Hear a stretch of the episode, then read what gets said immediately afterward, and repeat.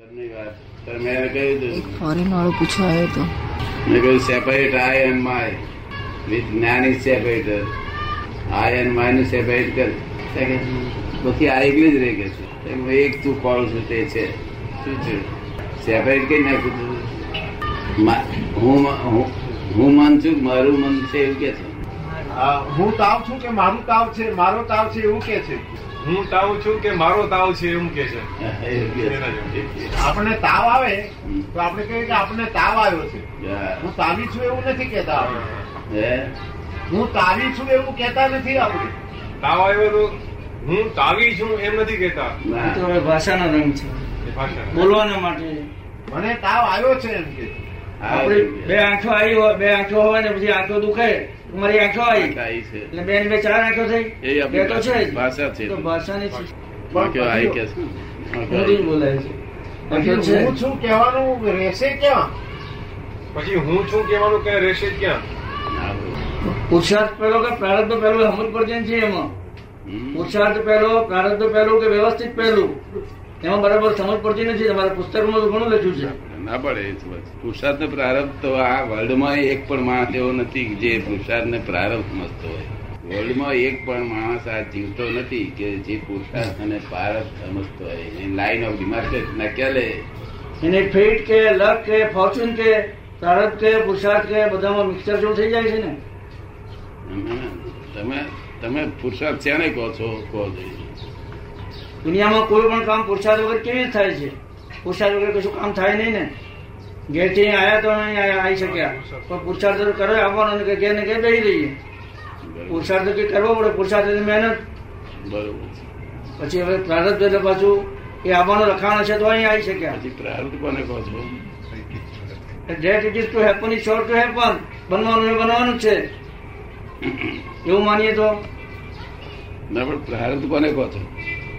એટલે ભગવાને જે નક્કી કર્યું હોય જન્મ વખતે એવું લોકો ગણે છે ભગવાન શું કામ નક્કી કરે ત્યારે બિચારા? પછી કોણ નક્કી કરતું હશે એની મહેનત બંધાય છે પ્રારબ્ધ કર્મથી બંધાય એને એને તો બધે ચાર પાંચ વાઈફ હતી તે બધી મરી ગયો હા, તો કોને કહું? એટલે એ શું કામ કરે નક્કી? એટલે પ્રારબ્ધ એ વસ્તુ જુદી છે અને પુરુષાર્થ એ વસ્તુ જુદી છે આ જગતમાં પુરુષાર્થ પુરુષાર્થ જોવામાં જ નથી આવતો કોઈ જગ્યાએ આ ભમરડો ફરે છે એ પુરુષાર્થ ફરે છે ને કુ- એને ફેરવો તારે ફરે એને ફરે છે જીવનનો ભમેડો ના પણ નાખ નાખતા પહેલા જુદી વસ્તુ હતી નાખ્યા પછી ફરે છે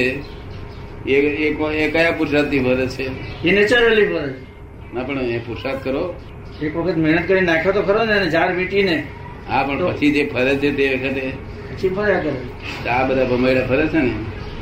એ પેલો નાખતા પહેલો છે તે પુરુષાર્થ થયેલો છે બરાબર ને? આ તો બધા ભંબાઈડા ફરે પ્રારબ્ધમાં અહીં જન- જન્મ્યો ત્યાંથી પ્રારબ્ધ છે તે મરતા સુધી ત્યાં લાકડો લઈ જાય તો બધી પ્રારબ્ધ છે હા, પણ પ્રારબ્ધ હોય તો પછી ડાક્ટરો વકીલો બેરિસ્ટરો શું કામ થાય બેસી રહ્યો ઘેર ભણ્યા કર્યા વગર એની મેરેજ ડિગ્રીઓ મળ્યા કરે બેઠું બેઠાય પુરુષાર્થ નહીં તો કરવો જ પડે ને બેસી રહેવું બેસાય નહીં કોઈ એ થાય નહીં આ જગતમાં એવો કોઈ માણસ જન્મ્યો નથી કે જે બેસી રહી શકે સમજ્યું? જીવ કોઈ જીવ માત્ર બેસી ના રહે તો સમજ્યું? અ, આ આ પેલા આ આપણે અ, પેલા જુનીભાઈ ખરા ને આ હા મોટા મોટા મોટા હા મોટા મોટા મોટા મોટાએ છે તે ત્યાં નડિયાદમાં આશ્રમમાં એકાંતમાં તમારે બેસવું હોય તો વ્યવસ્થા કરેલી છે તો કોઈ બે દિવસ બેસે કોઈ ત્રણ દિવસ બેસે ચાર દિવસ બેસે એને ખાવાનું બાવાનું બધું છે તેમ કે ત્યાં વ્યવસ્થા આશ્રમ પ્રમાણે આપે પણ કોઈ પણ માણસ બે કલાક કે ચાર કલાક કે પાંચ કલાક એકલો બેસી રહે અને જો એના સ્વભાવની અંદર ના હોય તો એ સાપની માફક હળવદાર કરે સાપરીમાં બસ? આ એ અ, અનાજ કરે હા સીટ બેસી નાખે એના ચિત્તથી છે તે હજારો યોજન દૂર જાય પાછો આવે અથવા રહે દોડે કર્યા જ કરે એટલે ગીતામાં પણ કહ્યું કે નહીં કશ્ચિત ક્ષણ અભિદા પ્રતિષ્ઠતી અકર્મ એક ક્ષણ પણ તું છે તે એમ કે કર્મ કર્યા સિવાય રહી શકવાનો જ રહી નથી શકે જ નહીં ને આ જમ્પેર બે જ નહીં આ. પછી થાકે ત્યાં ઊંઘી જાય બસ એટલે જ. તોય સ્વપ્ન ઊંઘી જાય તો એકલો ના રહે ના તોય એનું જગત સ્વપ્ન જુદું હા. એટલે આ પ્રારબ્ધ અને પુરુષાર્થ એ બે વસ્તુ જુદી વસ્તુ છે આ લોકો પુરુષાર્થ જેને માને છે ને જેને તમે પુરુષાર્થ કહો છો ને એ પ્રારબ્ધ હોય છે એ પ્રારબ્ધ હોય છે સમજ પડી ને? એક રૂપિયાની લોટરી લીધી હોય અને લાખ રૂપિયા લાગે એને પુરુષાર્થ ન કર્યો હોત, રૂપિયો ના આપ્યો હોત તો લાભ ક્યાંથી લાગવાના છે પણ પ્રારબ્ધ વરસાદ એ નાખ્યા વગર રહે જ નહીં ને તો ત્યાં પછી પ્રારબ્ધ નાખવા જાય પણ એટલો અને એ નોકરી ધોરણ- લેવા એ જવું પડે. ધોરણની- ધોરણની બધી પ્રારંભની છે એક રૂપિયો ભરાય છે ને અમુક જગ્યાએ પછી મળે જ. પછી- અમુક અમુક દિવસે લેવાય છે તે જ પ્રારંભ છે હા, પછી મળે. અમુક દિવસ ને અમુક જગ્યાએ લેવાય છે એ જ પ્રારંભ છે સમજ પડી ને આ રસ્તા ઉપરથી આપણે જઈએ છીએ ને તો કાપડ જોઈતું હોય તો આપણે કાપડની દુકાનમાં જઈએ છીએ દારૂ જોઈતું હોય તો દારૂની દુકાનમાં જઈએ છીએ જેવો વિચાર થાય ચા હિસાબે જઈએ છીએ અને પ્રારંભના આધારે આ પાયણે છે તે પ્રારંભ જન્મ્યો તે પ્રારંભ અને તો લાકડામાં જાય તે પ્રારંભ નહીં તો કોઈ લાકડામાં ના જાત જો પુરુષાર્થ હોત ને એમ તો લાકડામાં જાય ને એવું બધું પુરુષાર્થ કરી નાખે પહેલું પ્રારબ્ધ ને પહેલું પ્રારબ્ધ પુરુષાર્થ પછી ને પહેલું નહીં પહેલું નહીં તો પહેલું કોણ ને બીજું કોણ પ્રારબ્ધ એ પુરુષાર્થનું પરિણામ છે પરિણામ શું છે? રિઝલ્ટ રિઝલ્ટ રિઝલ્ટ કહેવાય. છે આ. રિઝલ્ટ છે અને આ રિઝલ્ટમાંથી પાછી પરીક્ષા ફરી ફરી પરીક્ષા અપાય છે તે સમજે ને? આ ગયા આવતાનું રિઝલ્ટ છે અને ફરી પાછું આ આ આ- આ આવતા આવતાનું હિસાબ ફરી બંધાય છે તે આવતા આવતા રિઝલ્ટ થશે પાછું આ આવતો અવતાર છે એની ખાતરી છે એવું કહેનારા હોય છે હા આ તો ખાતરી તો પછી જ્યારે આપણે કરાવીએ ને ત્યારે વાતચીત કરીને કરીએ ને ઘણા લોકોને આવતા અવતારનું જ્ઞાન આ અવતારમાં હોય છે તો કયા અવતારનું જ્ઞાન હોય છે એનું શું કારણ હોય આ આવતા ઘણા આવતા લોકોના દાખલા બને છે હિન્દુસ્તાનમાં હા ગયા આવતાનું જ્ઞાન હોય છે આવતા અવતારનું તો કોણ જાણવું ગયા અવતારનું ઘણા કહે છે આવતા આવતાનું ના હોય અને પછી ખાતરી કરીએ તો માલુમ પડે કે છે ખરી ના હોય વાત છે સાચી વાત છે ફલાણી જગ્યાએ જન્મ ફલાણી જગ્યાએ